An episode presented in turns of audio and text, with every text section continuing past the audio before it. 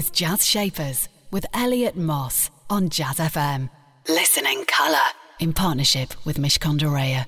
It's business, but it's personal.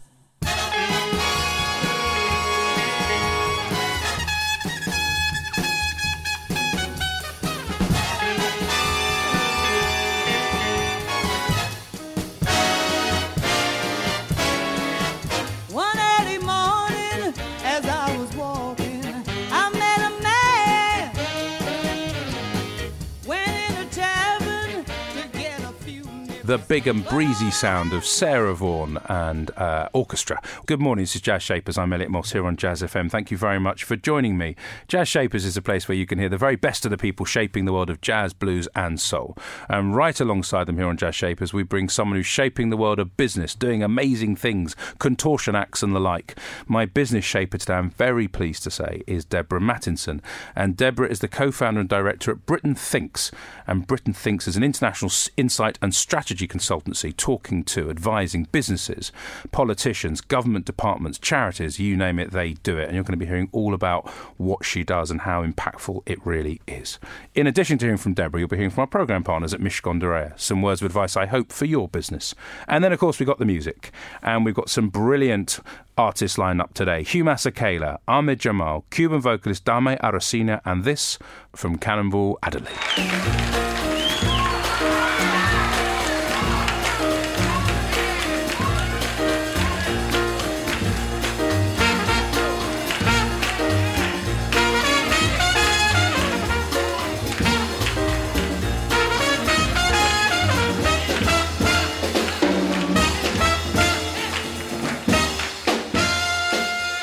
That was Cannonball Adderley with the uplifting The Sticks. Deborah Mattinson is my business shaper here on uh, Jazz Shapers. Co founder and director at Britain Thinks, as I said earlier. They provide international insight. I feel like a man of mystery as I'm saying this. international insight and strategy to a variety of different organisations and individuals. And uh, Deborah, in her past, and she'll talk about this, has worked for people that you may have heard of, like Gordon Brown and others. Hello. Hello. Thank you for joining me. Great pleasure to be here. Normally, you're behind the scenes. Normally, you're providing numbers that, that, that big companies and uh, individuals use to great effect. Is it is it slightly strange coming from the shadows, or do you do this occasionally? Well, I find I talk about them quite a lot as well. And I should say what we do is not just numbers. Yes, tell me Although about what you do. numbers is important, um, but we're also we, we call ourselves qualitative led. So we're about small data. We do a lot of focus groups, we do a lot of depth interviews, we do a lot of so called deliberative research where we are giving people a little bit of information and finding out what they think when they know that. So a typical opinion poll will tell you what people think given how little they know, but deliberative research will tell you what they might think if you gave them enough information to be a player. So it's quite enabling and empowering, mm. quite exciting. and something very contemporaneous at the moment is, of course, what people feel about Brexit. And if I'm not not wrong, I believe you with the Guardian. You've created the, the under the aegis of Brexit Diaries. The Brexit Diaries. 48, 48 people that remain, 52 that Yeah. that, that, that See said- what we did there. Yeah, see what we did there. That's a pretty smart thing to do. But then you then talk to these people in a deliberative manner about what's going on, and that must be fascinating. Well, what it is, it's actually it's the oldest style of opinion polling you can get. We ask people to keep diaries, like the old-fashioned mass observation. Mm. We said to them, just keep a diary, write down whatever you want as this story unfolds, and then share it with us. And it's been remarkable in the insight that it's yielded into our sort of divided nation and what that feels like, and then the nuance that's within that. Because you know, there's the the obvious divide is leave versus remain, but it's so much more complicated than that, and so much more interesting. And and that's the kind of work that we do. It's almost impossible not to have that conversation with people in, t- in terms of did you did you vote this way or that way. It happened to me yesterday with a with a with a politician actually at, at a lunch, and it was it was an extraordinary moment because we were utterly in disagreement about things that we probably never would have talked about before. So it has obviously this this issue has unearthed lots of things, but research plays a critical role A in really getting underneath well what's driving that. Absolutely, and I think one of the really interesting things that came out of the referendum is this sense, this thing that we call confirmation bias. So that we all seek out people who have views the same as us. And then we therefore think that everybody thinks what we think. And, you know, through the referendum campaign, when I was speaking at events or whatever, I took to saying to the audience, hands up, who thinks that Remain is going to win? And everybody would have their hand up, including the people on the platform who were speaking for leave. There was this sort of conventional wisdom because it was what, if you like, movers and shakers felt. So everybody thought that was what was going to happen. And I think one of the things that the work that I do can help people to do is to be in touch with people who don't think what they think and to understand that. You need to know that. Now, you work for, and that kind of, we just talked about the, the specific issue around Brexit, but of course, over the last 25, however many years, you've been looking at all sorts of issues. Right now, are you able to say who your clients are, some of them? I can certainly say who some of Tell- them tell are. well, I mean, we, we work we work with government departments, uh, we work with charities. For instance, we we've been doing a big project with the Joseph Rowntree Foundation, understanding what people feel about poverty to help them. They they launched a big anti-poverty strategy last year, and we did a lot of work that fed into that. We work with brands, we work with companies, we do a lot of uh, kind of corporate reputation. We help companies track their reputation. We help brands understand how their the customers feel about them. Essentially, the thread that joins it all up is working with our clients to help them really understand the audiences that matter most to them, and then to put that at the heart of their thinking. Stay with me to find out um, how the heart of the thinking of businesses and brands is being affected by Deborah Mattinson and her team. She's co founder and director at Britain Thinks. Time for some music, and it's the big sound of Mr. Hugh Masekela with Grazing in the Grass.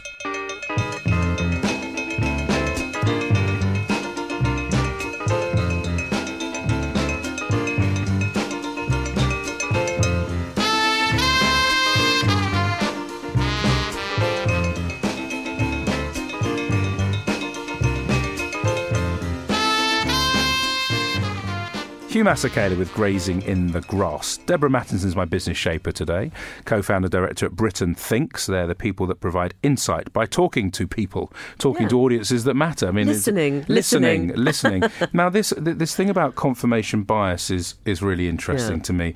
Do you find sometimes that you present some insights which are genuinely of a huge surprise to the person you're delivering them to? And as a as a secondary thing in that, do they then actually change what they're either doing in a policy perspective, if it's government, or they're doing from a product perspective, if it's a business? They actually listen to the research. Yeah, I mean, it's disappointing if they don't, and you hope that they do. It's also kind of slightly disappointing if I don't manage to unearth some new insight. I mean, I, I suppose in a way you're looking for balance. It would be a strange thing if we did a piece of work and presented it back to the client and they were astonished at everything that we were telling them. It would mean perhaps we'd got something wrong. It certainly would mean they'd got something wrong, I think. Um, what often happens is that you know, quite a lot of what we feed back will be kind of what people thought.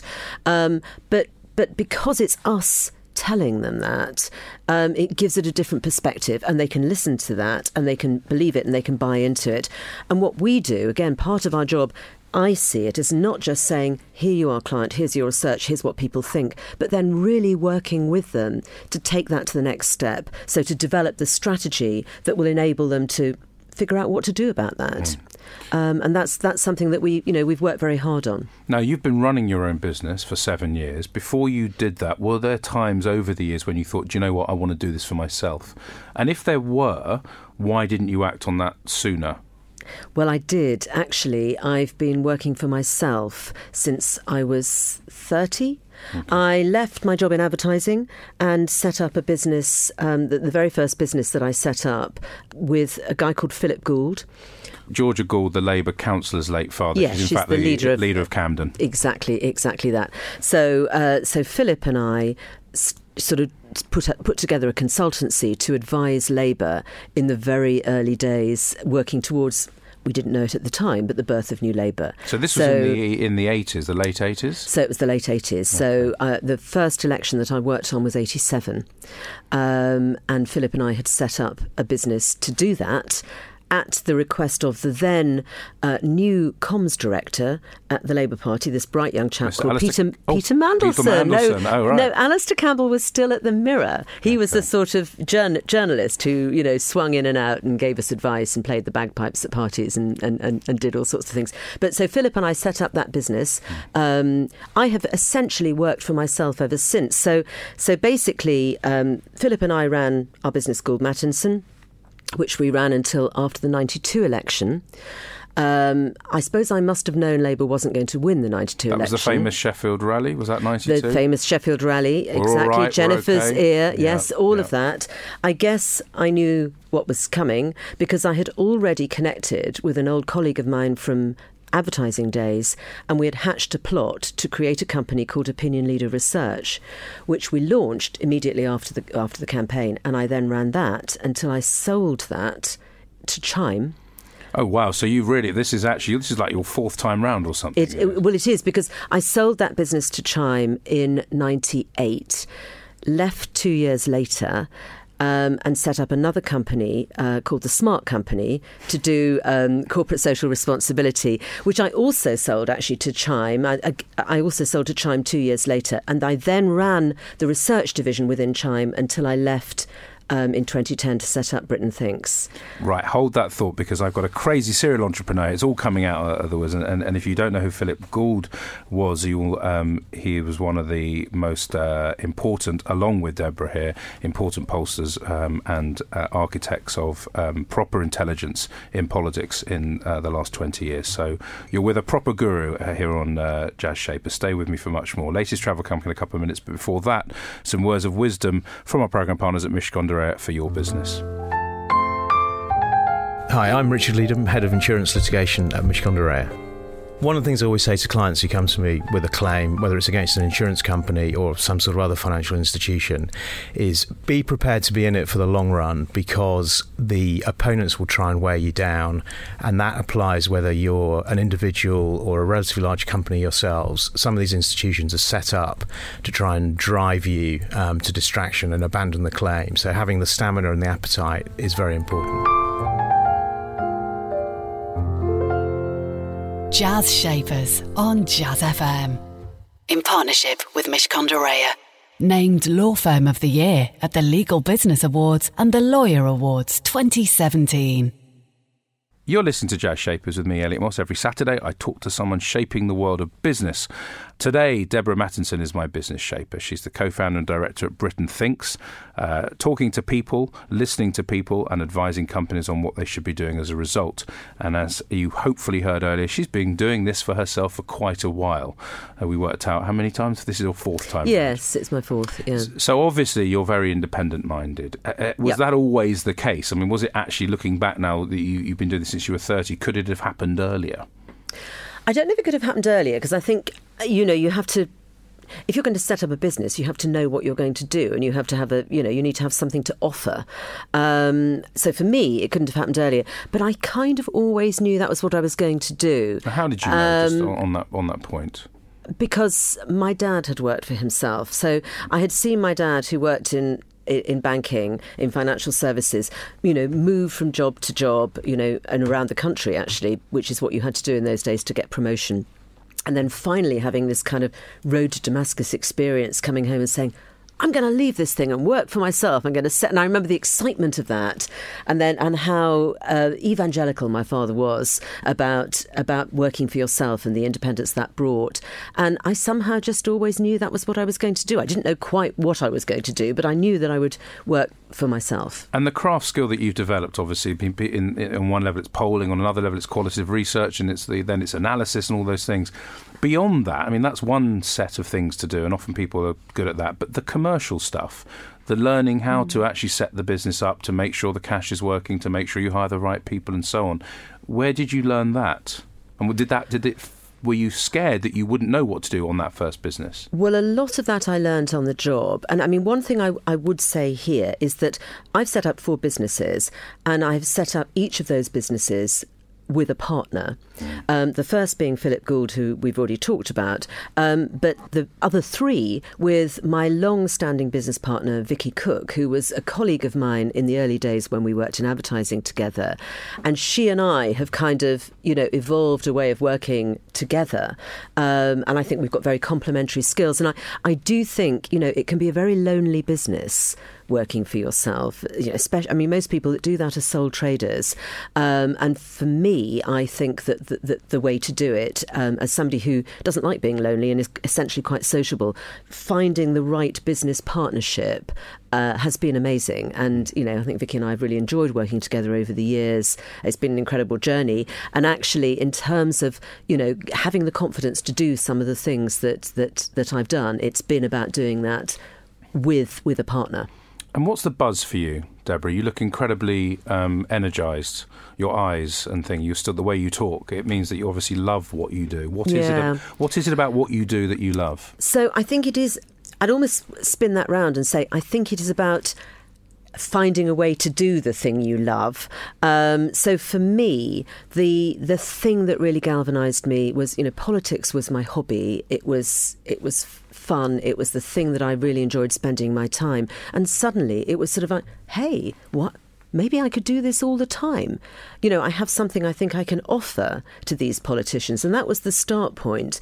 And I think all the way through, um, I mean, actually, what I do now isn't very much mainstream party politics, but it's about this mood of the nation thing. And that's the thing I find so fascinating. And I think if you can, if you can find your a way of making your hobby your job, then you like you, you never go to work you know it's always fun and i guess that's what i've been fortunate enough to be able to do Stay with me for more from my business shape today. Deborah Mattinson talking about finding the thing you love and then calling it a job when it isn't really at all. Time for some more music right now. Daymé Arocena with Mambo Nama.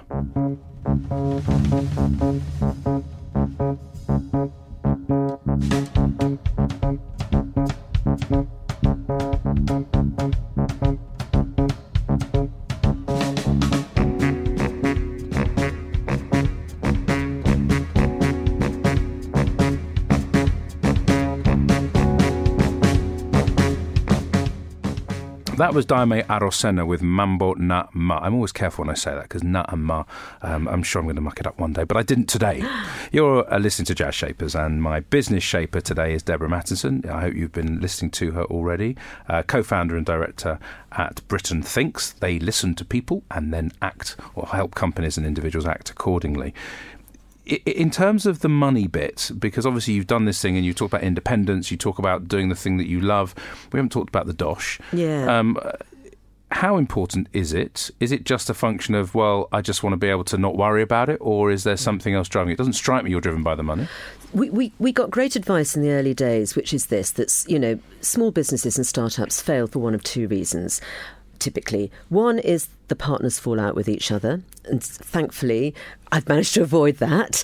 Um, and you know, I've already said how important I think it is to get a great partnership at the heart of your of your business. Um, but the other is cash. You know, cash is king for small businesses, um, and it's about really nailing that and being very precise. It's about getting good advice. It's about having the right people around you. But it's about constantly making sure, you know, it's the easiest thing in the world to spend money and it's the hardest thing in the world to earn it. And, you know, the, the focus for me uh, with the business has always been about earning the money and, you know, being out there and building the business in that sense and being very cautious about spending that money. Is the money though? Um, it sounds almost like you've uh, interestingly talked about. Well, if the company's going to work, it's got to have money because cash flows, cash is king, as you said. Yeah. In there, what does Deborah feel about money? Does Deborah really care about money, or is Deborah more interested that the business she's with is successful because that makes her feel good?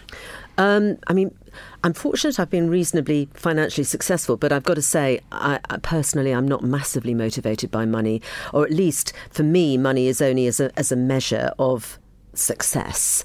Um, I suppose I'm, I'm driven by that, but I'm not particularly interested in in earning lots of money. That's not something. And I think, you know, I'm not sure I'd be doing what I'm doing now if I was. I'd be, I don't know, working for an investment bank or something. I mean, I'm not, you know, that that's not something that personally motivates me, other than as a way of enabling me to do what what I want to do and the team of people that I have around me to do what they want to do. Stay with me for my final chat with Deborah. Um, plus, we'll be playing a track from Ahmad Jamal. That's after the latest traffic and travel here on Jazz FM. Jazz Shapers on Jazz FM. In partnership with Mishcon de Reya. It's business, but it's personal.